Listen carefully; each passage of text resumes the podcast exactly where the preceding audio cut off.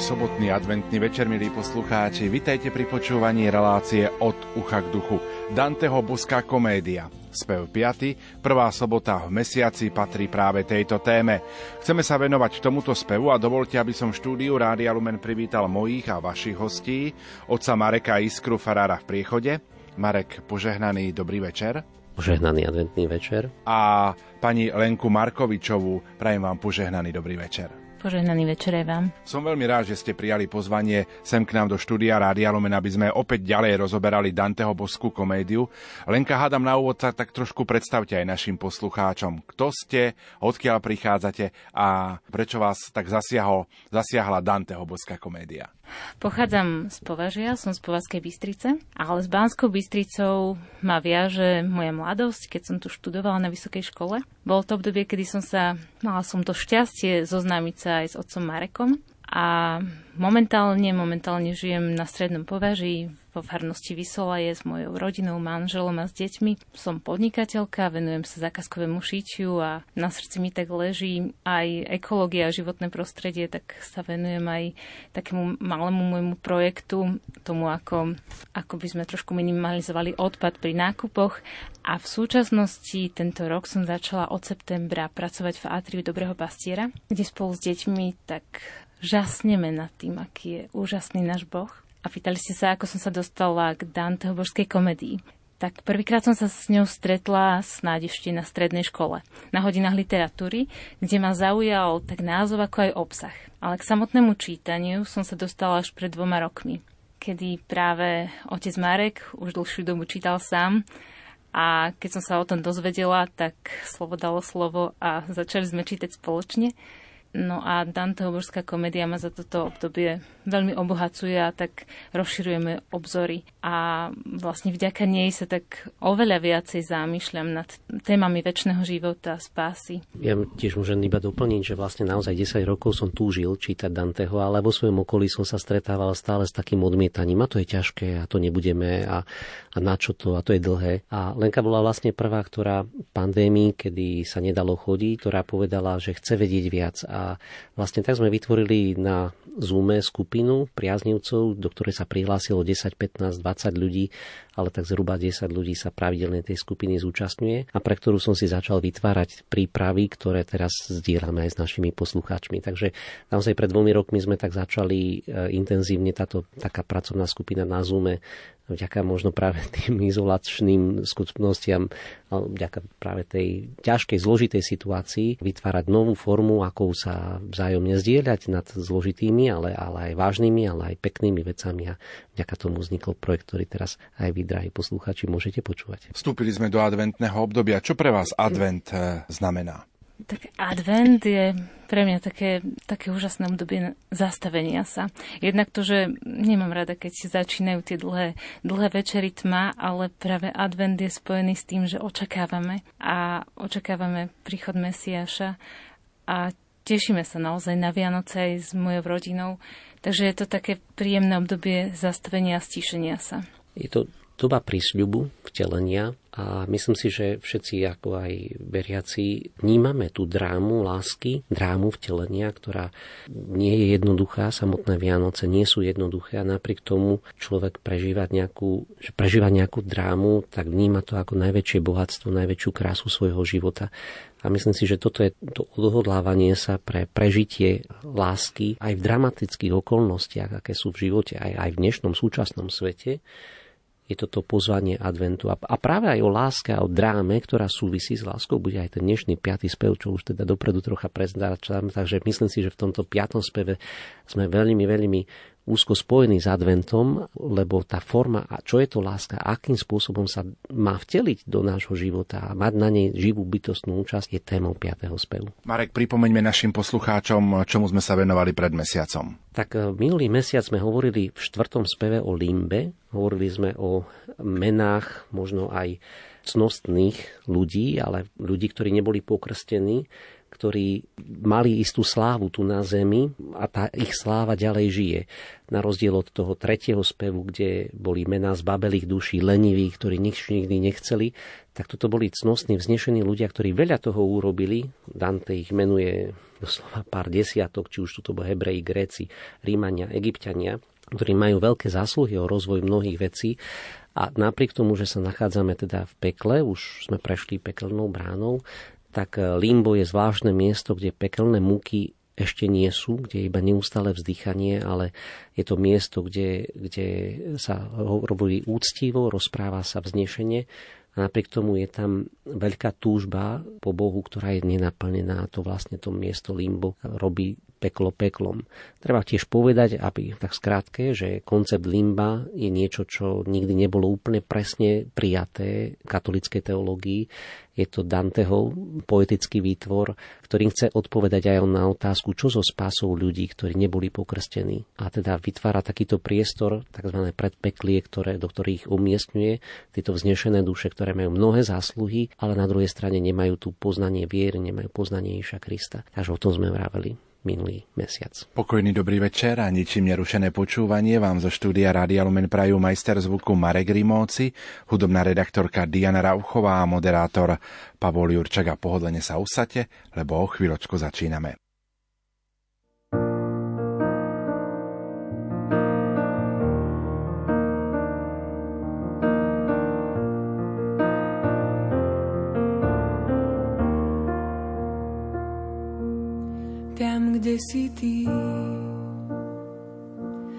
Vracia sa život tam, kde ty kráčaš, rozkvitne i púšť.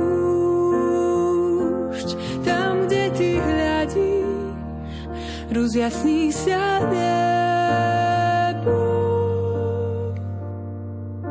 Do hlbočín srdca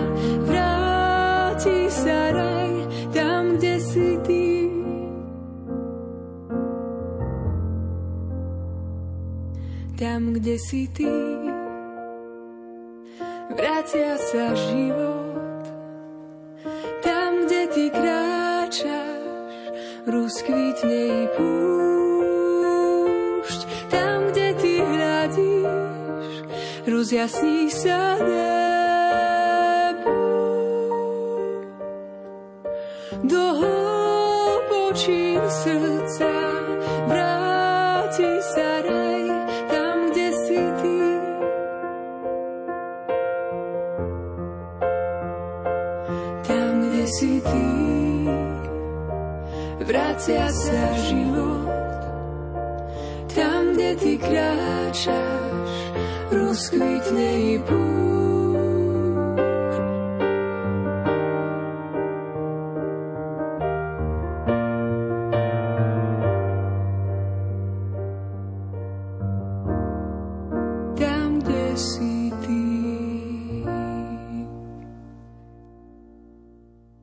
Na vlnách katolíckej rozhlasovej stanice Rádia Lumen počúvate sobotnú reláciu od ucha k duchu Danteho boská komédia, časť peklo, spev 5, tak tomuto sa venujeme a začíname už rozoberať prvú tercínu. Tak zostúpil som v priehlbinu druhú, v nej o to väčšou bolesťou sa chrčí, o čo je ušia od prvého kruhu.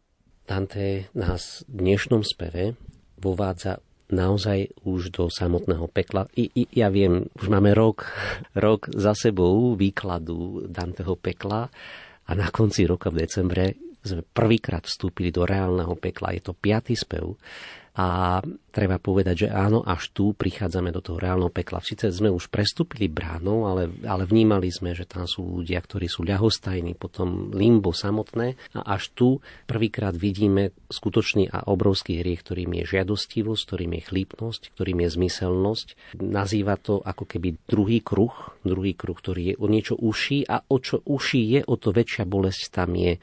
Takže vstupujeme do skutočného pekla, ako prvý budeme vidieť žiadostivosť, chlípnosť, zmyselnosť. Je to prvý hriech, ktorý nám Dante dáva vidieť, od ktorého sa oddeluje, pretože on sám má s ním jednak aj vlastnú skúsenosť, vnímal aj vo svojom živote, že sa potrebuje vyjasniť túto tému lásky, ktorá je žiadostivá, nie ju na jednej strane úplne odmietnúť a na druhej strane nenechať sa ňou iba pohltiť. Vníma, že je tento hriech mu skutočne blízky, že ho pozná znútra, dá sa povedať. A na konci tohoto spevu budeme vidieť, že doslova omdlieva od, od, od takej bolesti, pretože on sám vidí, že má na sebe čo robiť. Takže tu v piatom speve, v tejto prvej tercíne vidíme, ako, ako Ide do druhého kruhu, je tam väčšia bolesť, väčšia lamentácia ako v prvom kruhu, ktorý už tom bolo hrozné, ale, ale v tomto napätí a dráma narastá. Týči sa Minos hrozivo a vrčí, vyslícha viny pri samotnom chode, určujúc chvostom od trestu trest vrčí. Minos je majestátny a smiešný súčasne. Stále vrčí, je tu daný v tomto kruhu ako strážca druhého kruhu, ale aj strážca celého pekla. Za chvíľu budeme vidieť prečo. A na začiatku druhej tercine nám Dante ponúka vysvetlenie aj, aj ponúka taký obraz Minosa, ktorý je inteligentný, neomilný, jasno, jasnozrivý, absolútne spravodlivý a na druhej strane má také črty aj obludnosti. Napríklad náročky zdôrazňuje črty animálnosti Dante, ako vrčí, ako pes, cery zuby, má chvost. A Existujú romány, ktoré človek, keď číta, tak nechápe ešte stále tú postavu, aký typ človeka to je a Dante to urobí a označí tromi riadkami tohoto Minosa. Minos je Minos je mytická postava, nie je to reálna postava, je to mytická postava, ktorá z greckej mytológie je to syn Zeusa a, a mýty niečo chcú povedať o našom vnútri, našom vnútri. Je to spôsob, akým sa aj antický človek zamýšľal nad, nad hodnotami, nad väčšnou spásou, spásou nie len v našom kontexte, ale nad väčšnosťou, nad väčšným životom. A Minos podľa teda legend mal manželku Pasifé, ktorá sa zamilovala do býka téma, ktorá myslím si, že aj v súčasnej Európy, Európe rezonuje nejakým spôsobom. A vidíte, že, že aj antickí ľudia si kládli možno podobné otázky, čo robiť, ako, ako sa k tomu postaviť. No a Minos nechal postaviť labyrint pre, pre toho býka, aby sa nedostal tej manželke. Manželka napriek tomu milovala, koho milovala.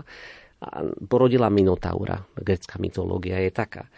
No a tento náš Minos, ktorý bol žiadostivý, ale mal jednu výnimočnú vlastnosť, bol výborný sudca a vedel vytvárať výnimočné zákony, bol osvietený totižto svojim otcom Zeusom, tak e, dá sa, že je z toho také zvláštne protirečenie. Je hrozný, pretože je v pekle a nedá sa byť v pekle pekným, iba hrozným.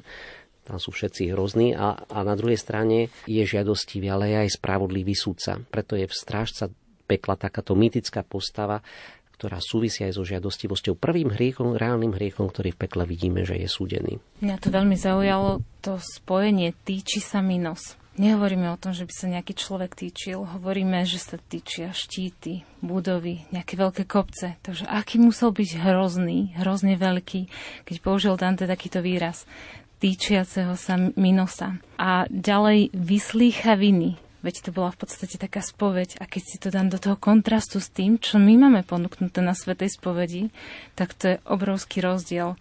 Keď prídeme ku kňazovi, tak vždycky je to taký, taký pokoj, taká, také bezpečie, taká istota a tie duše tu zažívajú presný opak ja si tak uvedomujem, že, že naozaj sveta spoveď, aký je to dar a že k takému vyslychaniu vín chcem prichádzať a nechcem sa dostať do takejto situácie, ako boli tieto duše, ktoré opisuje Dante. Poďme k ďalším tercínám. On totiž duši nešťastnej už zrode vyznačí presne len čo sa mu vyzná, čím hrešila, kým žila na slobode. Kde ju má trestať, priepasť hlbočizná, Chvost toľko ráz on vokol tela stočí, v koľkom je kruhu, príjmu hneď a trízňa. Minos, ktorý sa týči, vypočuje viny, ktoré sú dané na daného hriešníka a chvostom toľkokrát otočí sa okolo, okolo seba, koľkokrát otočí do toľkého kruhu daná hriešná duša má byť poslaná. Obrazy pekla sú trochu smiešné, ale musia byť také, lebo, lebo peklo nie je nejaké miesto, ktoré je hodné obdivu. Je majestátne, ale aj smiešné. A Dante dokáže spájať takéto protirečenie. Vlastne iba poézia to dokáže. A tak veľký majestát Minosa, pred ktorého príde duša, vyznáva sa mu, tak on vie, Binos vie, že sa nemôže zmýliť a obopáše chvostom toľkokrát, koľko kruhov, do ktorého kruhu má byť duša poslaná, tak e, to Dante hovorí, že toto nás čaká pri bráne pekla, dušu, ktorá teda nespoznala a neodpovedala, nespolupracovala na Božiu lásku. Mňa to veľmi zaujal ten výraz, kým žila na slobode ako som si pripravovala tento spev, keď som ho čítala, tak ma to tam, mi to tam tak zarezonovalo, že my sme vlastne tí, ktorí žijeme na slobode. A tak si tak veľmi uvedomujem tú hodnotu tej vlastnej slobody, toho rozhodovania sa pre dobro. A ako čítame Danteho božskú komédiu, teda už druhý rok, tak mali sme tam také otázky, že Dante vklada hriešníkov do nejakých kruhov pekla, že podľa čoho, veď predsa ja, keď hreším, tak hreším v rôznych oblastiach a tu sme to vlastne tak pochopili, že ten hriech, ktorý je najhorší, tak podľa toho sa určuje, že kde skončí duša v pekle. A ešte, ešte by som sa rada vyjadrila k tomu, že ak tomu správne rozumiem, Minos omotá svojim chvostom hriešníka. Ja tak vnímam keď niekto prekročí moju diskrétnu zónu, že sa ku mne viacej približí, že ako, ako na to my ľudia reagujeme, že je na to nepríjemné, keď sa k nám niekto, kto nám možno nie je sympatický, približí bližšie, než by sme chceli. A vlastne toto tie ubohé duše sú omotané jeho chvostom. Tak to je úplne pre mňa taká predstava naozaj takej hrôzy. Stúpa ich húf, veď jeden každý zločin, sem k súdu, súri dušu previnilú, riekne a slúchne, skrúži do hlbočín. Ó, ty, čo vchádzaš do prístrešia kvilu, vykríkol Minos, zuby strašne sceril. Svoj hrozný úrad zanechajúc chvíľu. Pozri si vchod i komu si sa zveril. Po šírej ceste potom nezošalej. Prečo ten krik? Môj učiteľ ho preril. Takže zdá sa to ako taká hudba. Nie je všetko hneď jasné, je to také rýchle, Počuli sme prvý dialog medzi Minosom, ktorý zbada Danteho a sám sa ho pýta, Mino sa pýta Danteho, ty čo vchádzaš do tohoto prístrešia kvíľu, teda do pekla, prečo tu robíš? Však ty si živá duša, teba ešte nemám ako súdiť. Pozri si vchod, na vchode sme videli ten nápis, ktorý hovorí, že nemá nádej ten, kto sem vkročí. A Minos pochybní aj samotného Virgilia. I komu si sa zveril? Ty veríš tomuto chlapovi? Ty veríš Virgiliovi, že ťa stade to dostane? Dante, ktorý mal vždy veľký strach, tak teraz opäť zbledne, opäť e, jednoducho možno zostane úplne nemý a Minos mu vraví, že nezošal z toho to, čo tu budeš vidieť ako keby mu povedal, ja by som neveril ani tomuto Virgiliovi a ne, nevidel si tam tú bránu, pozri sa na môj majestát. Akože Dante mu zoberie z ruky všetky tromfy a postaví ho pred súd svojej vlastnej duše, zoberiac mu aj poslednú kvapku nádeje, tak si viete predstaviť, že ako sa Dante asi cítil. Nezabrániš mu v ceste nebývalej. Takto chcú tam, kde všetky veci môžu, ktoré len chcú a nespituj sa ďalej. Takže toto už hovoril Virgilio už v tej predchádzajúcej tercíne. Prečo ten krík? Môj učiteľ ho preril. Teda Mino začal na neho kričať a Virgilio sa ozval. Prečo ten krík? Nezabrániš mu v ceste nebývalej. Virgilio obhajuje Danteho. Dante sa zostáva ako bez slov. A je to taká slávna tercína a hovorí, takto tam chcú, kde všetky veci môžu, ktoré len chcú a nespýtuj sa ďalej. Odzbrojí Minosa, Virgilio dvomi veršami odzbrojí a povedať, je to Božia vôľa a ty nemáš čo tu hovoriť. Ak je to Božia vôľa, tak buď ticho. A to je formula, ktorú, ktorú už poznáme, poznáme ju aj v treťom speve, je to formula majestátnosti vo svojom rytme, vo svojej autorite a bodka. To je skutočná poesia, ktorou sa vytvorila istá majestátnosť aj zo strany Virgilia, aj zo strany teda Božej spravodlivosti nie je len to spravodlivosť, čo Minos robí, ale, ale je tu Boh, ktorý je pán. Ja tu vnímam taký kontrast medzi tým, ako sa prejavuje Minos, ako naozaj robí tam ten hluk, tak buráca a, a tak hovorí o takých hrozných veciach a Vergilius ako ten, ktorý tak s takým pokojom, hoci teda je v limbe, ale, ale naozaj obhajuje tú autoritu Boha a práve ten verš takto chcú tam, kde všetky veci môžu, ktoré len chcú, to je jeden z tých veršov, ja som to ešte nespomínala, ktoré naozaj, keď čítam božskú komédiu, tak častokrát mi tak zostávajú v mysli a často si aj inokedy pripomeniem a ma tak povzbudzujú, že keď sme s Bohom, tak sme na tej správnej strane tak sme vlastne na tej strane, na ktorej sa nemusíme báť, kde máme istotu, kde máme pokoj. V tom začal nárek, zbudzujúci hrvozu, doliehať k môjmu sluchu zbolenému, kde každý výkrik podobal sa nožu. Prišiel som v priestraň, každým svetlom nemú, zúriacu ako more za búravy, keď protismerné výchry sa za ním ženú. Takže Virgilio, takže Virgilio Minosa odzbrojil, Minos odchádza zo scény, zostáva už ticho a Dante sa začína rozhliadať a počúvať, čo okolo toho, okrem Minosa, sa deje okolo. A začal počuť nárek, ktorý vzbudzoval v ňom hrôzu. A cítil, že tie výkriky, ktoré počul, ako keby sa podobali bodaniu nožom každý výkrik sa podobal nožu, také výkriky. A prišiel v takú priestraň, každým svetlom nemu, nádherné poetické vyjadrenie, kde tmu pripodobnil ako ticho svetla. Ticho svetla. Tam, kde svetlo je ticho, tak to nazval ako tmu. Svetlo, ktoré je nemé. Je to pekné predstaviť si, že tma je ticho svetla. A zároveň veľmi veľká aj z mojej strany poklona pred našim prekladateľom, pánom Turčaným, počuť v aj samotnej tercíne tie výkriky. Výkrik sa podobal nožu, svetlom nemu, kde protismerné výchry sa nám ženú. Ako počúvať tú zvukomaľbu úú, tá, také, takéto kvílenie, ktoré sa aj v našom slovenskom texte nádherne podarilo nášmu prekladateľovu zachovať. A teda počuje tieto zvuky a aj vďaka tej zvukomaľbe my môžeme tieto zvuky zachytiť, ako keby to bola taká búrka na mori, ktorú Dante začína vnímať po stretnutí s Minosom. Pekelná smršť ju nikto nezastaví, zráža tu duchov nešťastných a kláti, strháva zas a vrhá do krútňaví. Keď k zlomisku sa priblížia tí kliati, tam výkriky a kvílenia a vytia. Na Božiu moc tam klajú vinovatí. Hovorí o pekelnej smršti, teda počuje tie zvuky, počuje také rýchle pohyby, vidí a v tej tme niečo sa hýbať Pripodobňuje to ako takej búrke nešťastníkov, ktorá sa nikdy nezastaví, stále s nimi zmieta a stále je to v úplnej tme. A Dante iba trošku niečo vidí, pretože tá Božia prozreteľnosť mu dala možnosť keby niečo vidieť, aby mohol niečo potom aj nám napísať.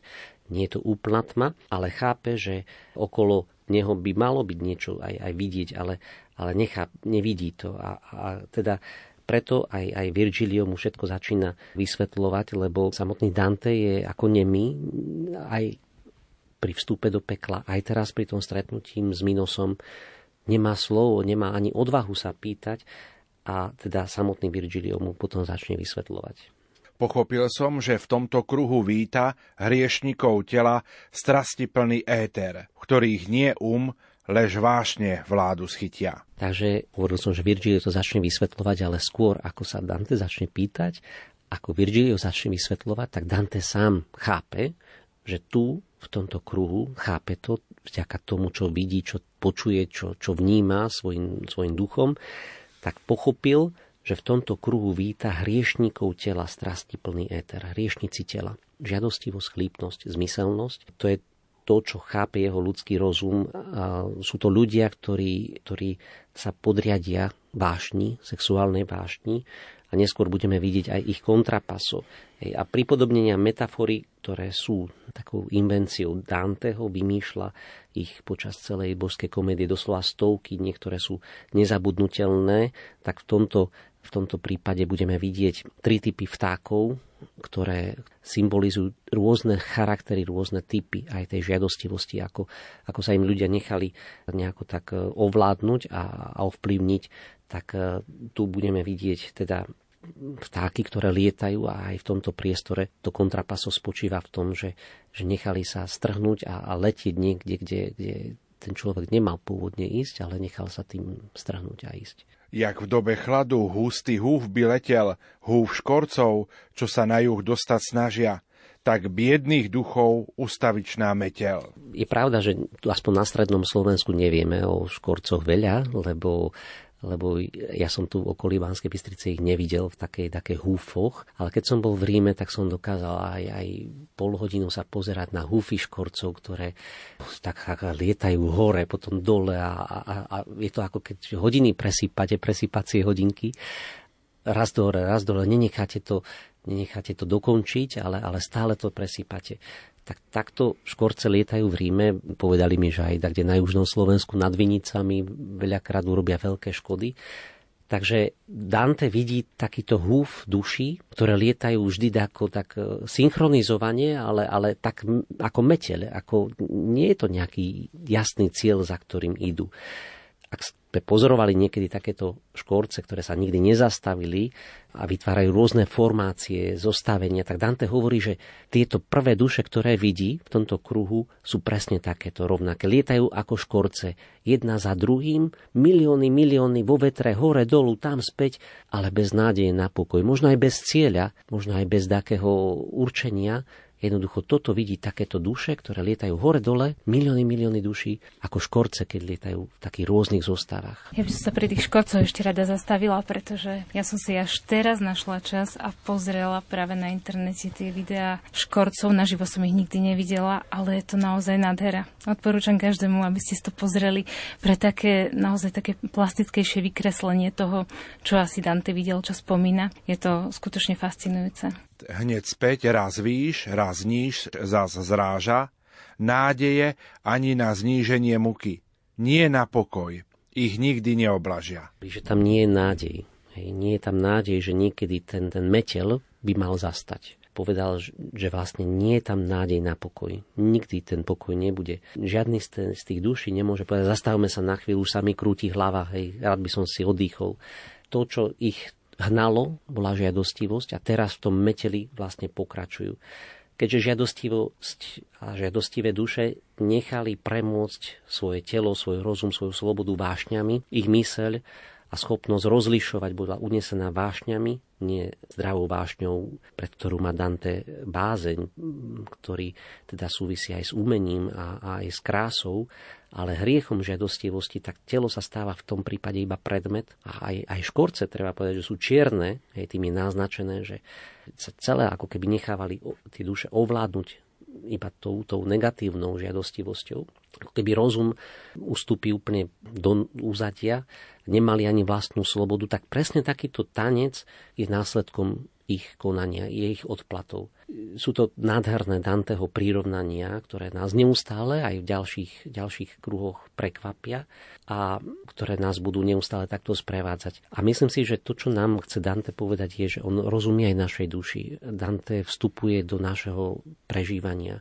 A Dante vie, o čom píše a v každý jeden vníma, vnímame, že Dante číta aj v našom srdci. Že tá metel aj v nás niekedy je a, a už len keď máme meno, keď už aj vieme obraz v jej pravde, tak aj rozum sa má čoho chytiť a Dante nám dáva možnosť uchopiť aj rozumom, aj slobodnou vôľou tú meteľ, ten vietor a ovplyvniť tak, aby sme sa mohli vymaniť z toho, čo, čo možno aj tak niekedy my sami vnímame v našom živote, že nás ovplyvňuje. Tá atmosféra v tomto kruhu pekla. Dante píše, že je naozaj taká nepokojná a nedá sa to žiadno zastaviť. Keď si predstavím, že keď je nejaká búrka, zlé počasie alebo nejaká prírodná katastrofa, ako vždy tužíme potom, aby to čím skôr už skončilo, že kedy príde ten koniec. A vlastne on nám to vykresľuje to, že toto sa nezastaví, že toto je tam stále, neustále dookola, bez prestania. Že teraz sme mali prvý taký druh žiadostivosti, ktorých charakterizovali škorce, ktorá zmieta ako v smršti ľuďmi bez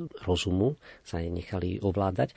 To bola prvá séria týchto hriešnikov. Následuje v ďalšej tercine druhá séria vtákov, ktoré ale už letia v usporiadanej línii.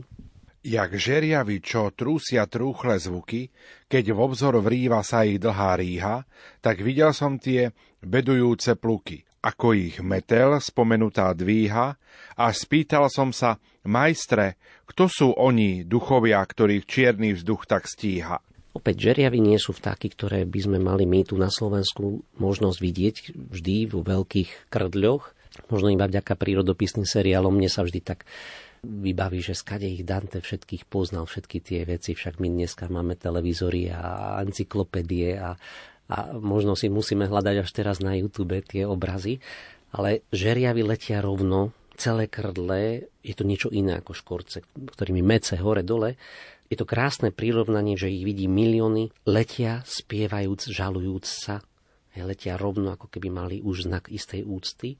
Je to druhá metafora, tiež spojená s lietaním, ale krásne prirovnanie, že to už nie je také nezriadené, ako pri tom prvom prípade, letia, ale žalujú sa, bedujú nad niečím. A Dante sa konečne niečo spýtal. Konečne prelomil v sebe ten strach a pýta sa, majstre, kto sú oni duchovia, ktorých čierny vzduch tak stíha, Konečne sa Dante odhodlal k nejakému slovu, lebo už sme videli, že bol zmlknutý, možno aj po tom stretnutí s Minosom, ale aj predtým. A Virgil odpovedá najskôr o tom prvom húfe, teda o tých škorcoch a potom až o tých druhom húfe, o, o týchto žeriavoch. Tá prvá z tebou označených tvoní, o nej chce zvedieť, odvetil hlas vodcov. Nad množstvom kmeňov obsadila tróny. V nerestiach za to bola bez predchodcov, no by jej štíca predsa javil čistým, chránila vilnosť svojou právomocou. Takže Virgilio začína od, od začiatku, začína hovoriť o tých škorcoch a začína hovoriť, že to boli ľudia, ktorí v nerestiach boli bez predchodcov, ako keby talianskom origináli čítame v doslovnom preklade, že zlozvyk žiadostivosti bol roztrhaný na kúsky. Takto je to tam v tom 56. verši v doslovnom preklade. My máme no štít, sa predsa javil čistým, chránila vilnosť pred svojou neprávosťou. Sú to trošku nejasné verše, ale za chvíľu sa nám v ďalšom výklade stanú zrozumiteľnejšími, aj keď tiež neviem, či to dokážem takto bez, bez e, všetkých kontextov pripodobniť aj vám, alebo teda priblížiť vám, drahí poslucháči. A vysvetlíme si to neskôr. Najskôr počúvame, počúvajme ďalej, ako mu to Virgilio Dantemu samotnému vysvetlí. Tá Semiramis králila tým istým krajinám, čo dnes sultánovi patria, i s mužom Ninom, ako vieme z listín. Takže Virgilio hovorí Dantemu, že v tom prvom húfe škorcov je to tak ako tá Semiramis, keď králila tým istým krajinám, ako dnes sultánovi patria. Takže Semiramis bola asýrska kráľovná, manželka kráľa Nina, ktorá mala v stredoveku povesť bezudne chlípnej ženy, neváhajúce sa dopustiť aj, aj, aj vlastného incestu s vlastným synom, a aby zahalila hambu svoju, ktorú, ktorej bola aj ona pohanka vystavená, tak vydala ona sama ako kráľovná, vydala zákon, ktorý prikazoval telesné obcovanie povinne opäť môžeme zostať ako keby v nemom úžase a vnímať možno niektoré tendencie, poviem tak, aj, aj v rámci posledných desiatých rokov, v rámci Európskej únie, ktoré chcú tú skorú sexualizáciu detí ako keby dosiahnuť práve mene toho, aby, aby neboli žiadne iné výčitky. Všetci, teda vráťme sa do Asýrska, všetci vtedy museli sa stať chlípnymi a to zo zákona. A to vraví teda Virgilio Dantemu, že to bolo ako keby prvý ten metel tých škorcov. Takže Semiramis bola nádherná, dokumenty vravia, že sa Ašírčania na ňu raz nahnevali, lebo nezvládala panovanie. A teda Semiramis povedala, vidím na balkón, ukážem sa davu so svojou krásou, ako ma Boh stvoril a moja krása utíši tento rozbúrený ľud. A v skutku urobila tak, ľud sa zastavil, avšak na jej nešťastie iba na pár sekúnd, pretože potom sa na ňu vrhli a zabili ju. Čomu to ešte prirovnať? Semiramis je historická postava, nie je to vymyslené. Dante vie, s čím pracuje, s akým materiálom. A teda Virgilio mu hovorí, že v tom prvom húfe, ako keby škorcov, je ako Semiramis, ktorá kráľuje, ale, ale kráľuje teda zle, lebo, lebo, lebo si myslí a namýšľa, že práve svojou krásou dokáže ovplyvňovať aj zákony a urobiť, čo, čo má, ale, ale to nepôjde. Zradila tam tá, po nej zrak tvoj pátra, prach Sycheov i spálila sa z lásky. Tá za ňou zazie chlipná Kleopatra. Máme tu už ďalšie dve ženské postavy. Tam táto je Didona, kartaginská kráľovna. Virgil nevraví jej meno, pretože je to jeho hrdinka. Virgiliu má rád a psychológia Danteho je naozaj jemná. Jej meno sa dozvieme neskôr v 85. verši. No a Kleopatra je egyptská kráľovná, ktorá sa stala milenkou Cezarova a po Antionovej porážke spáchala potom samovraždu z iných motívov, ako bola teda Didona, ale, ale rovnako teda sú to nešťastné lásky, ktoré e, si zakladali na žiadoctivosti. To všetko sme počuli, vysvetlenie o prvom húfe o škorcoch zo strany Virgilia. Helenu pozri, pre ňu taký ťažký uplýval čas a pozri na Achila, čo s láskou tiahol do poslednej zrážky. Tam Paris, Tristan, tam je ďalších sila, menujúc prstom, ukazoval telá. Ich zo života láska sprevodila. Pozri Helenu, hej, bola to manželka spartského kráľa Meneána, pre ktorú vypukla trojská vojna Zavraždila ju grécka žena z pomsty, že jej muž padol v Troji. Achila, najslávnejší grécky hrdina pri dobíjaní Troje, napokon sa zalúbil do Polixeny, céry posledného trojského kráľa. No vo chvíli zásnub ho zabil jej brat Paris. Takže už aj Virgilio začína hovoriť mená rôzne, Paris, Tristan, nie sú to len ľudia, ktorých viedla nezriadená žiadostivosť ako Semiramis, ale ktorí boli zalúbení len nešťastne a to sú tie už žeriavy, ktoré letia vo väčšej úcte len ako škorce, zmietané takou nepravosťou, ale bedujú sa, alebo nemajú ten správny cieľ. Ako som počul svojho učiteľa menovať dávnych rytierov a panie, úzkosťou duša div mi nezamdlela. Chcem, majstre môj, som začal, Chcem, môj pane, osloviť tých, čo idú v jednom páre. A ľahšie zdá sa, vietor nimi vanie. Odvetil mi, až budú blíž ich tváre, potom nech duch tvoj snaživo ich prosí pre lásku, ktorá unáša ich stále. Až Virgilio vysvetlil Dantemu húfy škorcov, vysvetlil žeriavy, ktoré videli na scéne. A Dante sa začal vnímať, že teraz vidí nejaký pár, vidí budeme počuť holubičky, ktoré, dva vtáčiky, ktoré ako holúbky sa stále vidnú k sebe. A Dante sa začína pýtať, konečne sa začína aj sám pýtať po všetkom, čo zažil.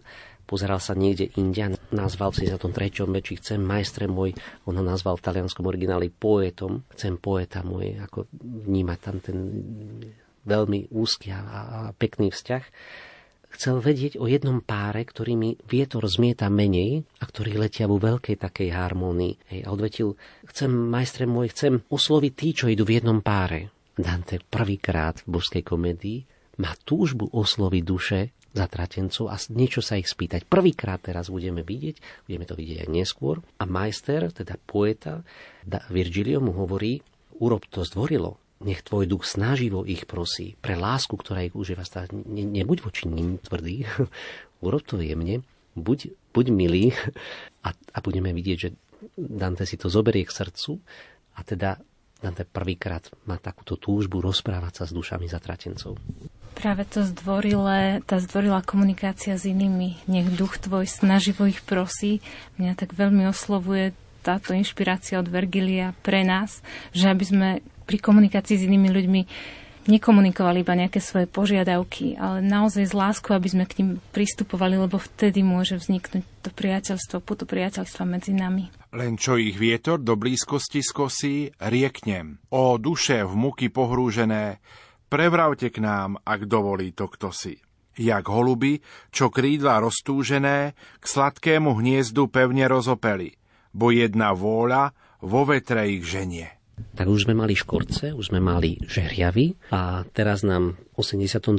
verši Dante hovorí o holúbkoch. Jak holuby, čo krídla roztúžené k sladkému hniezdu, pevne rozopeli, prihovára sa im o duše v múky pohrúžené, prevrávte nám, ak dovolí to, kto si nemôže sa povedať Boh, lebo Boh slovo sa nemôže v pekle vysloviť, tak, tak prosí o to, aby, ak, ak je to možné, aby sa im prihovorili.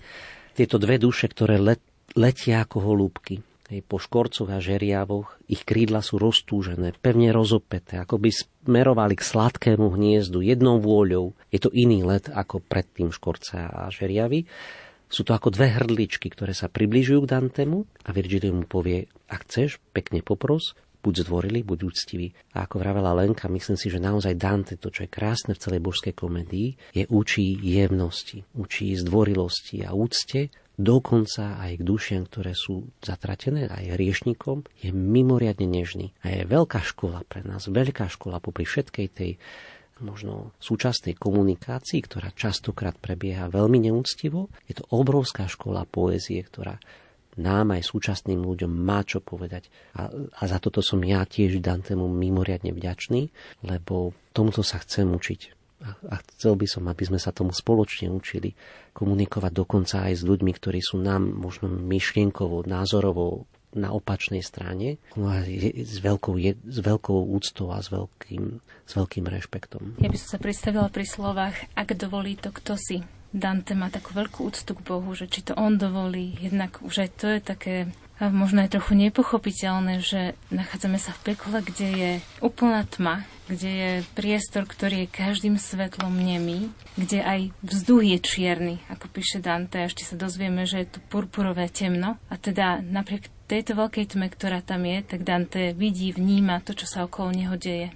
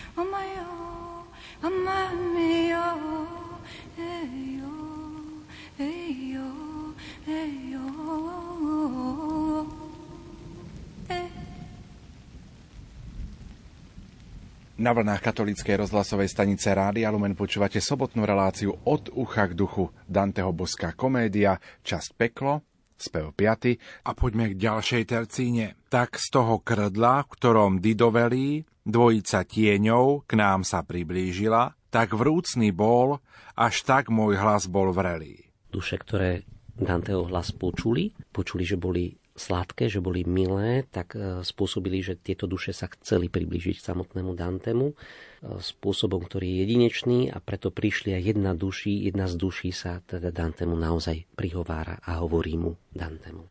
O dobrý tvor, o duša ušlachtilá, čo purpurovým temnom stúpa smutná. K dušiam ich krv svet hore zafarbila. Nech s pánom svetov priateľstvo nás putná, Pokoj by sme ti uňho vymodlili, že ťa tak desí muka preukrutná. Takže prvé dva verše z týchto dvoch tercín sú veľmi jemné, nežné. Tieto duše ako hrdličky vidia Danteho dobrotu, jeho ušlachtilosť, ale tretí verš je taký tragický. K dušiam ich krv svet hore zafarbila. Aj takže vidno, že k nám ako dušiam, ktorých, ktorí boli zavraždené, ktorých krv hore na zemi krv svet hore zafarbila. Nech s pánom svetov priateľstvo nás putná, pokoj by sme ti u ňoho vymodlili. Takže aj oni začínajú veľmi zdvorilo, chcú žičiť Dantemu pokoj, chcú mu žičiť doslova Božie požehnanie, ak by to bolo možné od neho a vidíme, že tá jeho zdvorilosť vyvolala rovnakú zdvorilosť aj u duši. Čo rieknúť chceš, či vypočuť tvor milý, počujeme i odpovieme radi. Kým mlčí vietor, ako v tejto chvíli. Duše dávajú slobodu, pýtaj sa, ak, ak chceš vedieť niečo, pretože teraz ten vietor s nami nezmáta, ne, ne, nemetie nás a teda odpovieme ti rady, tomu hovoria v tejto tercine. Rodisko moje, miesto mojej mladí je nad morom, kým pád i s ramenami za pokojom a odpočinkom pádi. Ako budeme počuť neskôr, to, kto sa prihovára Dantemu, je Francesca, Hovorí, odkiaľ pochádza, rodisko moje, miesto mojej mladí je nad morom, kam pád, rieka pád s ramenami sa vlieva do mora, teda pochádza z Riminy, inými slovami. A sú to Francesca da Rimine a jej švagor Paulo Maletesta. Francesca bola dcéra Guidu Polentu, Hej, e, vieme aj o tom, že aj v stredoveku boli spory medzi mestami Rimini, Ravena a tak vznešené rodiny, aby, aby nastal väčší pokoj, tak vydávali svoje cery, svojich synov do tých miest, ktoré boli tak možno niekedy rozdelené vojnami, aby nastolili pokoj. A tak aj táto Frančeska sa vydala za tam mala testu, pána z mesta Rimini, veľmožného, udatného, ale nepekného výzoru, trochu chromého a oveľa staršieho. A Franceske toto manželstvo nebolo povôli a zalúbila sa do jeho brata, do svojho vlastného švagra Paula, ktorý teda prišiel na scénu a teda mala s ním pomer a vlastne ich manžel, manžel ich pristihol, dá sa povedať, pri takomto úkone akte a vtedy ich zabil.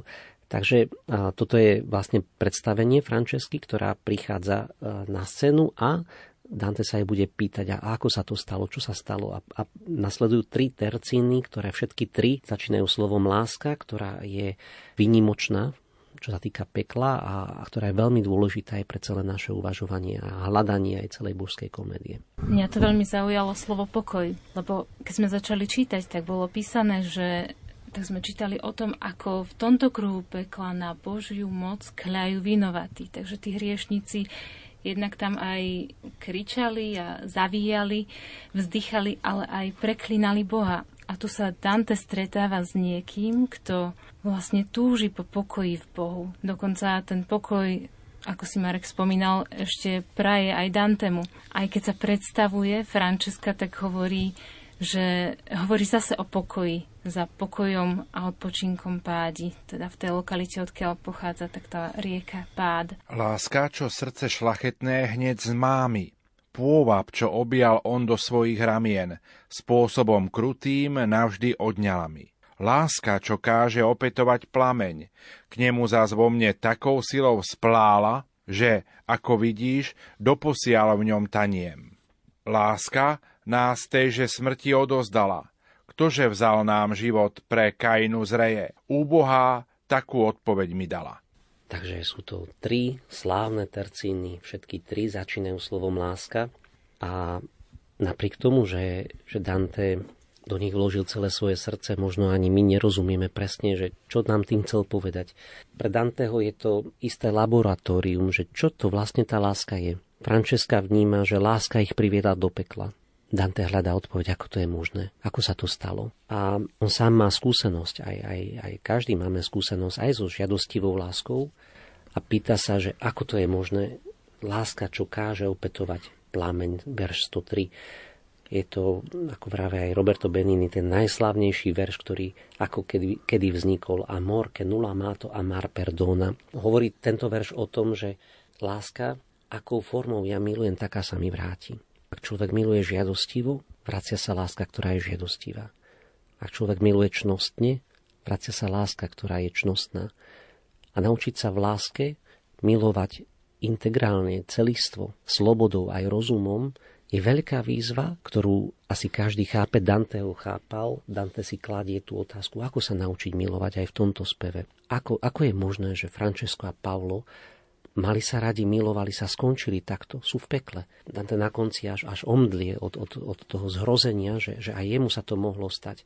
A Francesca hovorí, pozri sa, ja som ho videla, pôvab, jeho pôvab na rozdiel možno od toho nežiadaného manželstva, ktoré vtedy bolo skôr z racionálnych dôvodov, zamilovala sa do Pauly, do krásnej osoby, zamilovala sa do Paula, do krásnej osoby, nezalúbila si len, len ako keby do jeho tela, ale do krásnej osoby, aj do jeho vnútra, nielen do jeho výzoru. A ešte stále je urazená z toho, že mu bola odňatá tá láska smrťou, ktorá nastala. A Francesca hovorí, že, že vidíš ešte stále doposiaľ v tomto objatí, ktorý bolo nedokonalé, stále v ňom taniem, sú v pekle a stále ho miluje. Je to srdce rvúci verš, je to srdce rvúce aj pre samotného Danteho, ktorý keď písal tieto verše, tak sa musel cítiť veľmi, veľmi bolesť, veľ, musel cítiť veľké trápenie a muky tejto strašidelnej, doslova strašidelnej lásky, vidiac ten trest a vnímal v sebe tú obrovskú a neskutočnú bolesť, a, ale aj, aj túžbu milovať a neschopnosť naplniť ju. Takže Francesca týmito tromi veršami končí hovoriť, prečo je tu spolu s Pavlom v tom druhom kruhu ich brach, jej Franceskin manžel, je v deviatom kruhu, jednom z tých najťažších, kde končia zradcovia príbuzných. Hej, Gianciotto, ktorých zabili teda v deviatom kruhu, ale takúto odpoveď úboha mi dala. To by to bol čakal, že v pekle sa v jednom speve 5 krát stretneme so slovom láska. Je to taká otázka, že to, ako je tu láska prezentovaná, alebo to, o čom sa tu hovorí, že či je to naozaj láska v tom právom slova zmysle, keď prečo kvôli láske sú potom v pekle. Ale Francesca tu vlastne týmito troma tercínami predstavuje vnímanie lásky v literatúre, ako bola v Danteho dobe predstavovaná. A vtedy láska bola niečo ako veľmi mocná sila, ktorej sa nedá žiadno odolať. A Dante sám tvoril takú literatúru a on si uvedomuje, že takáto, takto vnímaná láska vedie do zatratenia a vlastne on také niečo nechce šíriť ďalej. Posuňme sa ďalej. Keď počul som tie duše bez nádeje, tvár sklonená mi zbelela z ťa krieda. Až zvolal voca. Čo sa s tebou deje? Dante, keď počul tieto slova, tak sklonil hlavu, zbledol. Až Virgilio, jeho majster, jeho poeta, jeho učiteľa vzor, sa ho začal pýtať, Dante, čo ti je? Na čím tak rozmýšľaš? No a po chvíľke Dante odpovedal, mama mia, ako je to možné? Ako je to možné, že láska sa dá takto dopliesť? Že títo si takto pomýlili lásku iba, iba s čistou žiadostivosťou. Hej, a teda Francesca sa dopustila cudzoložstva so svojím švagrom Paulom a Dantemu ona hovorí, ona mu hovorí, že lásku ho prinútila opetovať tá Pavlova vášeň a vykresuje Francesca vykresluje Dantemu tú lásku ako, ako silu, ktoré, ktoré sa nedalo odolať, ako bola prinútená láskou, fakticky zbavená slobodnej vôle. A áno, je to tá zdrvujúca síla, ktoré nemôžno odolať a, a, a teda je to, je to taká romantická láska, ktorá končí zle tak ako romantickí autori každý končí tragicky, tak tu presne Francesca Paolo končí zle, lebo láska si žiada niečo viac a, a ako toto Danteho pristihlo mimoriadne zdrveného a samotný Virgilio sa pýta, čo sa s tebou deje. Odvetiac takto začal som. Ó beda, myšlienka kolká, kolký zánet, sladký za bolesné ich kroky zodpovedá prečo sú títo mŕtvi s touto túžbou, s týmito sladkými myšlienkami tu, na tomto mieste, prečo sú zatratení, prečo? Dante je zúfalý a teda chce vedieť, chce vedieť, ako je možné, že tá láska im neotvorila ďalšie horizonty. Ako je možné, že oni stratili tú schopnosť dať láske ďalšie rozmery. A ja si myslím, že aj ja, keď som študoval teológiu manželstva rodiny, moji prednášajúci chodili na, na Danteho výklady, na Robertovo, Robertové výklady Danteho božského komédie práve kvôli tomu, lebo Dante nás vovádza do teológie manželstva rodiny a chce nás vytrhnúť aj iba z čisto romantickej predstavy o láske, ktorá povie, že, že iba čo cítiš, rob ako cítiš. To môže skončiť zle. To nie je všetko. Láska má ďalšie rozmery. A práve o tom hovoril aj Jan Paul II, ktorý hovoril, že my sa musíme naučiť milovať. Ak nasledujeme lásku bez rozumu, bez slobody, ak podľahneme iba čisto žiadostivosti, to neskončí dobre. A to nehovorí teraz len o hriechu, hovorí o, o našej životnej dráme. A to je dráma vtelenia. Preto advent teraz máme. Lebo ak chceme lásku vteliť, ak chceme mať účasť na tejto láske, tak táto dráma vtelenia sa týka aj nás. Nikto z nás nie je zbavený tejto drámy a každý z nás cítime, akým spôsobom si rozum, sloboda v celej tej konfrontácii s láskou a silami, ktoré v nás vzbudzuje, aj túžba milovať, žiada stále viac. A ako je potrebné veriť. Veriť nielen v to, čo bude, ale veriť v to, že láska je viac ako len to, čo teraz cítim. A to je dráma, na ktorú sa Dante pýta a ktorou my sa môžeme stotožniť a uveriť. Uveriť tomu, že ja chcem mať účasť na vtelenej láske, nielen na žiadostivosti, ktorú teraz cítim. A to je obrovský krok, ktorý nám kresťanstvo dáva, ktorý nám Dante zachytáva, ktorý je darom pre nás všetkých. A ja by som bol rád, keby sme si aj v tomto čase adventu vyprosovali účasť na tejto vtelenej láske, ktorou je ktorý je aj Božia milosť, Boží dar, sviatosť manželstva, sviatosť kniazstva sú službami, sú miesto služby, láske, ktorá je integrálna ktorá je všeobecná. Láska nie je iba to, čo človek cíti, ale aj to, k čomu je pozvaný. Láska je Boh sám, čo teda Francesca a Paula zanedbali. I začal som k ním obrátiať sa z piatky. Franceska, k slzám doženie ma iste, krutý tvoj údel za ten cit tak krátky. Povedz mi však, kým iba vzdychali ste, ako a v čom vám umožnila vtedy rozoznať láska vaše túžby hmlisté. Dante sa pýta Francesky, ja plačem, keď vidím túto vašu bolesť. Ja plačem pri tom, keď vy vás vidím, že ste túžili milovať, ale chcel by som sa ešte teda spýtať, ako ste spoznali, že ste zamilovaní a ako ste spoznali, že tá udelená láska, ktorá teda vám bola daná, nebola správna. Kedy ste si to uvedomili? Ako to bolo možné, že, že, že jednoducho ste tomu podľahli? Chce spoznať teda túžby Francesky a Pauli a, a pomenovať ich. Ako sa to stalo? Ako sa stalo, že ste sa v láske pomýlili? To sa pýta v tomto, tejto tercine, ktorú sme počuli. Majster tvoj vie, že nie je to väčšej biedy, než spomínať si na blažené časy za časov zlých, mi riekla v odpovedi. Francesca teda odpovedá Dantemu, ale trpiac tým. Majster tvoj vie, hovorí Francesca Virgilio vie, že nie je to väčšej biedy, ako spomínať na blažené časy, na to, keď boli na zemi. Koľkokrát v pekle budeme počuť o tom, ako dobre bolo v čase slobody, v čase na zemi. My veľakrát bedujeme tu na zemi a tie duše, ktoré sú zatratené, po ničom inom netúžia len na chvíľu sa vrátiť. Vážme si ten dar, ktorý máme. Máme jeden život, máme, máme tento deň. A máme ho na to, aby sme prekonávali aj naše ťažkosti. Možno učili sa milovať integrálne. Možno to nejde hneď, nejde naraz. Preto je tu sviatok. Bo, sviatosť Božieho milosrdenstva, Božieho odpustenia. Lebo je to dráma, je to práva dráma. A nedá sa len spomínať na blážené časy, za časov zlých mi riekla v odpovedi, ale dnes je nám daná možnosť naučiť sa milovať. A toto je tá najväčšia dráma, ktorú aj v našom živote Dante chce rozpútať, aby sme urobili krok dopredu. Nože tak vrúcne túži znať, kde asi tá naša láska mala prakorene, rieknem to rečou, z nej mi zvlhnú riasy. Raz, sami len, sme čítali si zliene, lančilota, jak zvábili ho vnady, v nás nevzniklo však ešte podozrenie. Francesca hovorí Dantemu, pýtaš sa ma na vec, ktorá ma skutočne zabíja. Skutočne ma ničí, ale keďže vidím, že si bytosť citlivá, nežná a vieš, čo znamená láska, a vieš, rozumieš aj mojej bolesti, rozumieš mojej bolesti, aj, aj tej žiadostivosti Dante rozumel a chceš vedieť, kde sme sa teda pomýlili, tak ti to poviem, ale poviem ti to ako taká, ktorá pritom plače. A hovorí, jeden deň sme boli sami, ja a Paulo, a čítali sme knihu o láske.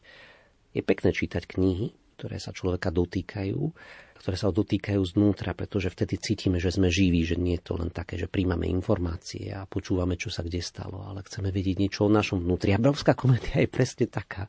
A, a je to veľká vec, akože je to posunutie sa na inú úroveň, okrem tej komunikácie, že hovoríme o iných, o spoločnosti, hovoríme aj o našom, našom vnútri, o našom srdci. A to robí Dante, za to musíme byť vďační.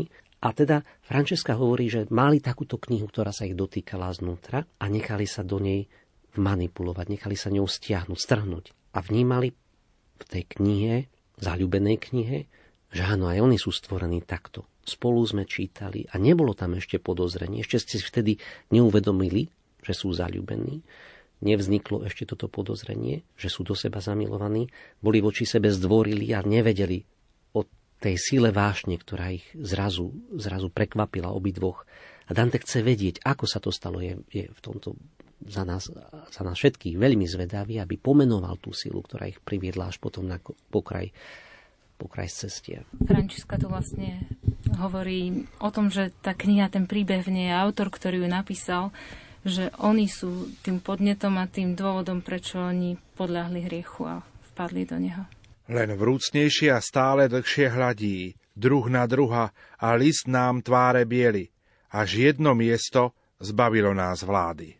Čítajúc ako milenec ten skvelý, polúbil pery, ktoré sa mu smiali ten, čo sa odo mňa nikdy neoddelí. Takže Francesca vraví, že čítali Lančota a jedno miesto, ktoré opisuje ako, ako dvaja milenci, ako istá princezná poboská rytiera na úcta, tak hovorí, aj nás to miesto zbavilo vlády, keď čítali o vytúženom úsmeve kráľovnej a keď potom Paulo sa pozrel na, na Francesku, Pavlo Pavlo vnímal, že, že aj ty prežívaš to isté, čo, čo sa píše v tej knihe, tak zdalo sa, že tá láska bola silnejšia ako ich schopnosť odolať.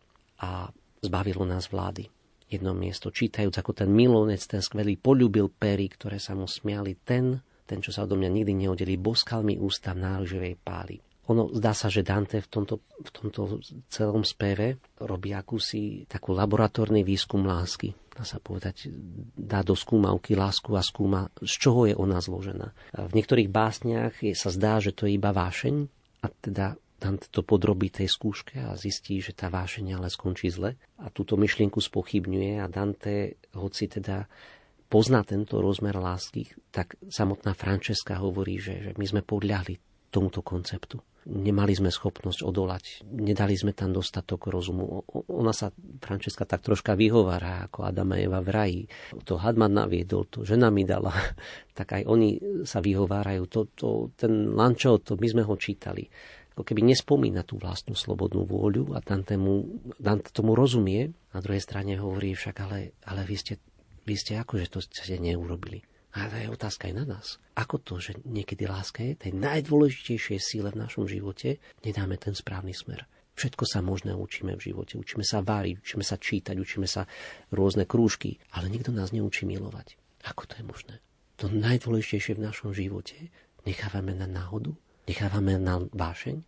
To najkrajšie, najvznešenejšie, čo môže byť, tak tomu neveríme, že Boh nás toto chce naučiť. Dante toto vnáša do toho laboratória lásky, ktorým je aj božská komédia. Pýta sa aj ústami Francesky, kde sme my, akým spôsobom a s čím sa my stotožňujeme a kam chceme ísť. Boskal mi ústa v náruživej páli. Autori spis nám boli galeotom. Onoho dňa sme viacej nečítali. Kým jedna z duší hovorila o tom, tak skvílila tá druhá duša mladá. Ja, od úzkosti zalievaný potom, padol som, ako mŕtve telo padá že kým jedna duša o tom hovorila, Frančeska o tom vravela, tak Pavlo celý čas plakal. Je to skutočná tragédia a Dante si to všimne a on sám začal prežívať túto veľkú úzkosť, veľkú bolesť, zalial ho pot a svoje rozprávanie zakončí veršom, že od úzkosti zalievaný potom padol som ako mŕtve telo padá. Ešte krajšie to možno tá buku malba v taliančine cadi come corpo morto cadi come corpo morto cade zvubu malo bum, bum, bum, ako keby to spadlo na zem, je mŕtvý, pretože nevie prekonať to trápenie, ktoré sa ho dotýka, ktoré sa dotýka aj nás. To trápenie človeka, ktorý je zmietaný láskou, žiadostivou láskou a nevie nájsť spôsob, ako ju usmerniť. Toto je teda spev, ktorý Dante napísal o žiadostivosti, ktorá teda je prvým naozajstným už hriechom, ktorý je opisovaný v pekle. Zdá sa, že tá láska ktorou nás konfrontuje Dante, je sila, ktorá ako keby niekedy sa zdá, že, že sa dokáže až zoprieť Bohu. Aj v tom zmysle, že áno, v láske je niečo, čo je Božie. Naše kresťanské zjavenie hovorí, že láska to je Boh a v plnosti sa zjavila aj na kríži, v plnosti sa zjavila aj v okamihoch smrti, kedy Ježiš hovorí z kríža, odpusť, nevedia, čo robia. A ktorý nás chce Boh naučiť milovať slobodne, múdro, so všetkým. Nielen vtedy, keď ťa to naplňa, keď ťa to vedie, ale, ale integrálne. A toto je božská komédia a k tomuto nás Dante otvára.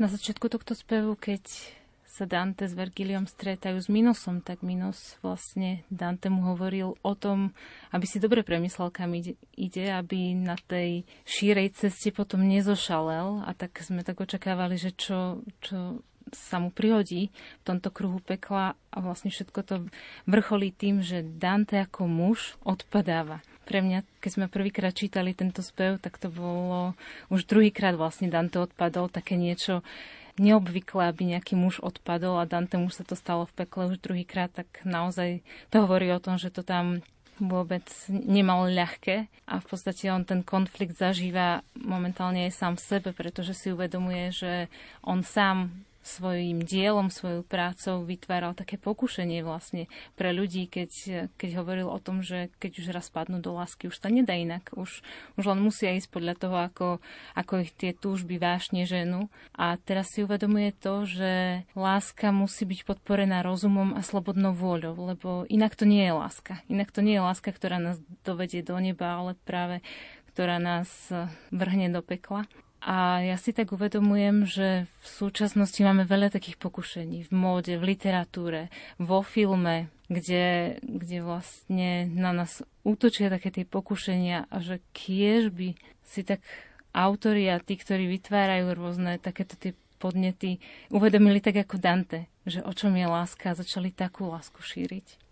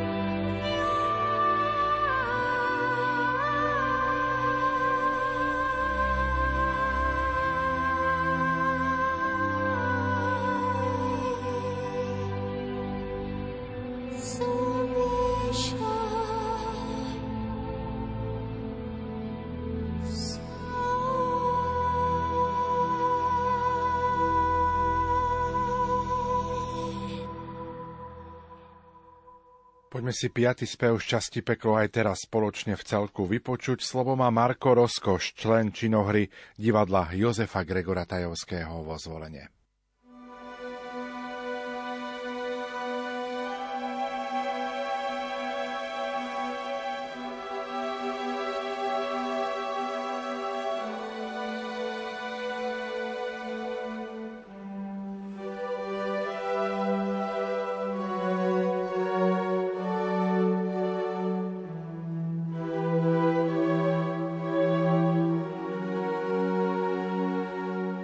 Spev 5. Tak zostúpil som v priehlbinu druhú, v nej o to väčšou bolesťou sa chrčí, o čo je užšia od prvého kruhu. Týči sa minos hrozivo a vrčí, vyslýcha viny pri samotnom vchode, určujúc chvostom od trestu trest tvrdší. On totiž duši nešťastnej už v zrode, vyznačí presne len, čo sa mu vyzná, čím hrešila, kým bola na slobode, kde ju má trestať priepasť hlbočizná. Chvost toľko rázon vôkol tela stočí, v koľkom ju kruhu príjmu hneď a tríznia. Stúpa ich húv, veď jeden každý zločin sem k súdu súri dušu previnilú. Riekne a slúchne, skrúži do hlbočín. O, ty, čo vchádzaš do prístrešia chvíľu, vykríkol Minos. Zuby strašne sceril, svoj hrozný úrad zanechajúc chvíľu. Pozri si vchod i komu si sa zveril. Po šírej ceste potom nezošalej. Prečo ten krik? Môj učiteľ ho preril. Nezabrániš mu v ceste nebývalej. Tak to chcú tam, kde všetky veci môžu, ktoré len chcú. A nespýtuj sa ďalej. V tom začal nárek vzbudzujúci hrôzu doliehať k môjmu sluchu zbolenému, kde každý výkrik podobal sa nožu. Prišiel som v priestraň každým svetlom nemú, zúriacu ako more zabúravy, keď protismerné vetry sa ním ženú. Pekelná smržď ju nikto nezastaví. Zráža tu duchov nešťastných a kláti, strháva zas a vrhá do krútňavy. Keď k zlomisku sa priblížia tí kliaty, tam výkriky a kvílenia a vytia na Božiu moc tam kľajú vinovatí. Pochopil som, že v tomto kruhu víta hriešnikov tela strastiplný éter, v ktorých nie um, lež vášne vládu schytia. Jak v dobe chladu hustý húv by letel, húv škorcov, čo sa na juh dostať snažia, tak biedných duchov ustavičná meteľ hneď vpred, hneď späť, raz výš, raz níž zas zráža. Nádeje ani na zníženie muky, nie na pokoj, ich nikdy neoblažia. Jak žeriavi, čo trúsia trúchle zvuky, keď v obzor vrýva sa ich dlhá ríha, tak videl som tie bedujúce pluky, ako ich meteľ spomenutá dvíha, až spýtal som sa, majstre, Kto sú oní duchovia, ktorých čierny vzduch tak stíha? Tá prvá s tebou označených tu oni. O nej chceš zvedieť? Odvetil hlas vodcov. Nad množstvom kmeňov obsadila tróny. V nerestiach za to bola bez predchodcov, no jej štít sa predsa javil čistým, chránila vilnosť svojou právomocou. Tá Semirami skrálila tým istým krajinám, čo dnes sultánovi patria, i s mužom Ninom, ako vieme z listín. Zradila tam tá, po nej zrak tvoj pátra, prach Sycheov i spálila sa z lásky. Tá za ňou zas je chlipná Kleopatra. Helenu pozri, pre ňu taký ťažký uplýval čas a pozri na Achila, čo s láskou tiahol do poslednej zrážky. Tam Paris, Tristan, tam je ďalších sila, menujúc prstom ukazoval telá, ich zo života láska sprevodila. Ako som počul svojho učiteľa menovať dávnych rytierov a panie, úzkosťou duša div mi nezamdlela. Chcem, majstre môj, som začal, chcem, môj pane, osloviť tých, čo idú v jednom páre a ľahšie zdá sa nimi vietorvanie. Odvetil mi, až budú blíž ich tváre, potom nech duch tvoj snaživo ich prosí pre lásku, ktorá unáša ich stále. Len čo ich vietor do blízkosti skosí, rieknem – O duše v muky pohrúžené, prevravte k nám, ak dovolí to kto si. Jak holuby, krídla roztúžené, k sladkému hniezdu pevne rozopeli, bo jedna vôľa vo vetre ich ženie, tak z toho krdľa, v ktorom Dido velí, dvojica tieňov k nám sa priblížila. Tak vrúcný bol, až tak môj hlas bol vrelý. O, dobrý tvor, O, duša ušľachtilá, čo purpurovým temnom stúpaš smutná, k dušiam ich krv svet hore zafarbila, nech s pánom svetou priateľstvo nás putná. Pokoj by sme ti uňho vymodlili, že ťa tak desí muka preukrutná. Čo rieknuť chceš, či vypočuť tvor milý, počujeme i odpovieme radi, kým mlčí vietor ako v tejto chvíli. Rodisko moje, miesto mojej mladi, je nad morom, kam pád i s ramenami, za pokojom a odpočinkom pádi. Láska, čo srdce šľachetné hneď z mámy, pôvab, čo objal on do svojich ramien, spôsobom krutým navždy odňala mi. Láska, čo káže opetovať plameň, k nemu zás vo mne takou silou vzplála, že ako vidíš, doposiaľ v ňom taniem. Láska nás tejže smrti odovzdala. Kto vzal nám život, pre Kainu zreje. Úbohá, takú odpoveď mi dala. Keď počul som tie duše bez nádeje, tvár sklonená mi zbelela z ťa krieda, až zvolal vodca, čo sa s tebou deje? Odvetiac takto začal som, o beda, Myšlienka koľká, koľký zánec sladký za bolestné ich kroky zodpovedá. I začal som k ním obrátiať sa z piatky. Frančeska, k slzám doženie ma iste krutý tvoj údel za ten cit tak krátky. Povedz mi však, kým iba vzdychali ste, ako a v čom vám umožnila vtedy rozoznať láska vaše túžby hmlisté. Majster tvoj vie, že nie je to väčšej biedy, než spomínať si nablažené časy za časov zlých, mi riekla v odpovedi.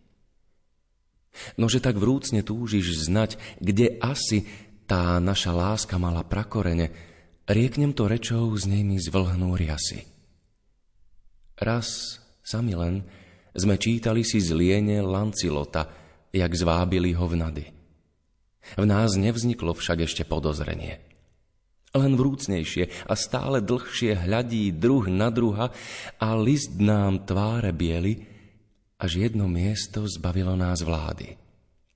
Čítajúc, ako milenec ten skvelý polúbil pery, ktoré sa mu smiali, ten, čo sa od mňa nikdy neoddelí, boskal mi ústa v náruživej páli. Autor i spis nám boli galeotom, onoho dňa sme viacej nečítali.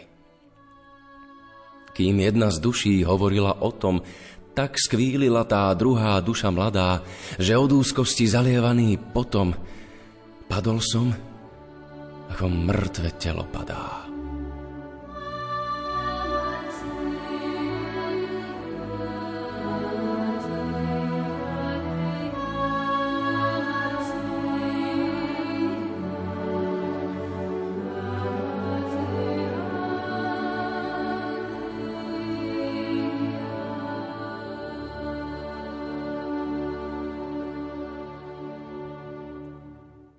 Čas dnešnej relácie sa naplnil. Ako by sme zhrnuli to, čo sme dnes večera rozoberali spolu s našimi poslucháčmi? Hovorili sme o láske, ktorá je zdrvujúcou silou, ktorej nemožno odolať a ktorá si žiada odpoveď. Otázka je, že či tá odpoveď bude mať iba formu žiadostivosti, alebo budeme veriaci a rozumieme tomu, že láska je predovšetkým Boh, ktorý si žiada aj našu rozumovú a vôľovú odpoveď. A toto je dráma vtelenia lásky, ktorá ak neprebehne, ak človek sa slobodne odpúta od všetkého a, a nechá sa viesť iba na vlne žiadostivosti, končí tragicky. Alebo je to dráma adventu, keď si uvedomíme, ale my chceme tú slobodu, my chceme to, aby láska v mojom živote bola integrálna, bola úplná, bola komplexná, bola, zasahovala každý môj deň, každý môj rozmer. A to, a to samozrejme, že nebude zasahovať s rovnakou vášňou v mojom vnútri a zapálenosťou, ale práve vtedy, keď dám aj vieru do tej svojej lásky, tak až vtedy zistím, čo to láska naozaj je. A preto, preto Dantemu môžeme byť v tomto spevi mimoriadne vďační, že nám vyčistí a, a ponúka ten pojem lásky v širšom kontexte a ukazuje nám dôsledky len nezriadenej žiadostivosti. Hovorí Marek Iskra, farár v priechode a v tejto chvíli má slovo Lenka Markovičová. Tak dnešný večer sme počúvali o láske. Počúvali sme tri také známe tercíny, ktoré začínajú slovom láska, ktoré sú akoby takým tým zosobnením, vykreslením toho, ako za Danteho čias ľudia vnímali lásku a keď ich čítame v tej ich kráse, tak aj nás to častokrát možno tak zvádza k tomu, že áno, že toto je láska a uveríme tomu, ale pravda je niekde, niekde inde. Láska je naozaj to, čo, čo je v súlade s Božími prikázaniami, s jeho zákonom. Toľko dnešná relácia od ucha k duchu. Za pozornosť vám ďakujú aj vysielací tým zložení majster zvuku Marek Rimovci, hudobná redaktorka Diana Rauchová od mikrofónu Pavol Jurčaga.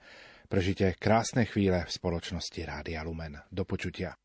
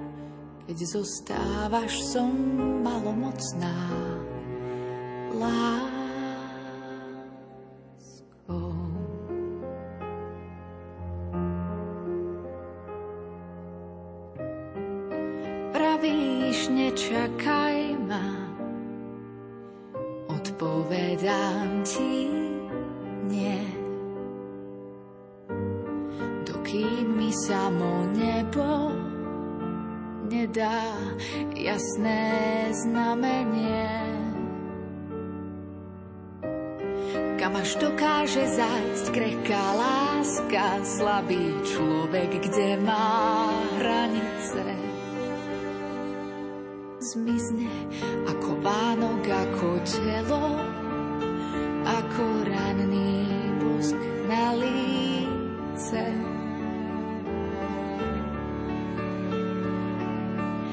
Píš mi epopeju lásky, píš mi epopeju snou. Keď odchádzaš, som málo mocná v láske. Keď zostávaš, som malomocná láskou.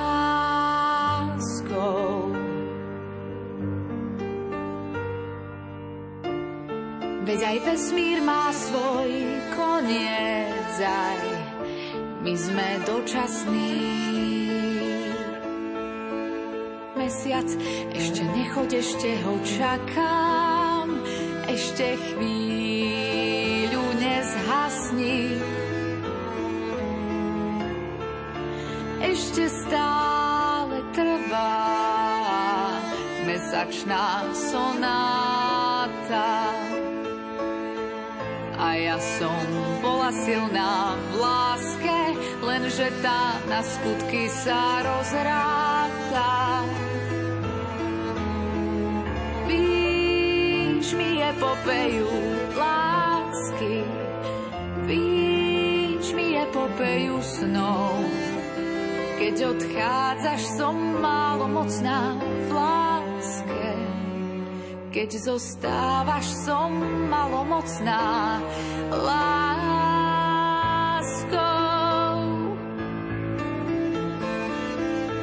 Píš mi epopeju lásky, píš mi epopeju snou. Keď odchádzaš, som malomocná v láske. Keď zostávaš, som malomocná láskou.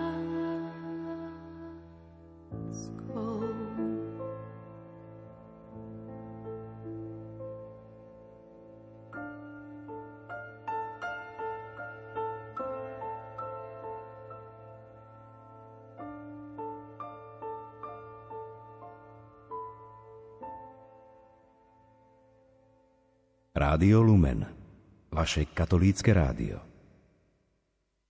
Láska je tu, je verná, pravdivá. Láska je večná, stále v tebe prebýva. Zabúda kryjúdy a všetko odpúšťa. Vždy dúfa sa nevzdáva. Tak dýchaj lásku, keď je vydýchaný vzduch. Tak dýchaj, dýchaj, lásku všetko predýchaj.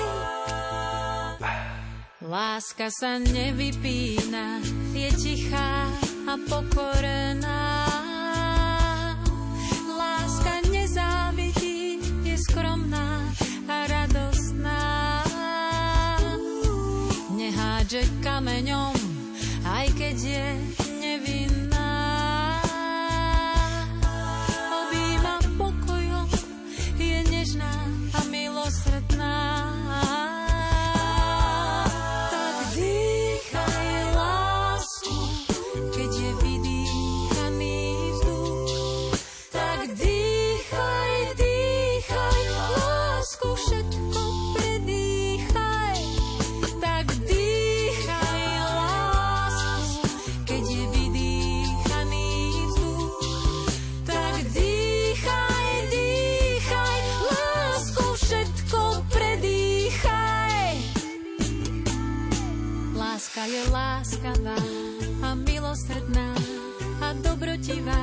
cieľa beží. Všetko verí, všetko dúfa a vydrží. Láska je odvážna a statočná, radu privíta, dobre si pamätá od zimy do leta. Zabúda na zlé. Tak dýchaj lásku, keď je vydýchaný.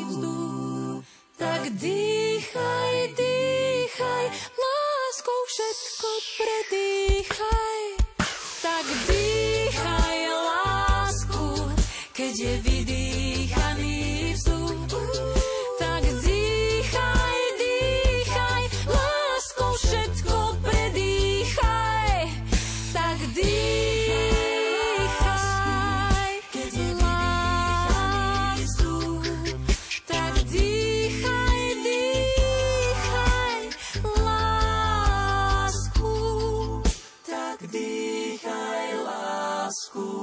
keď je vydýchaný vzduch.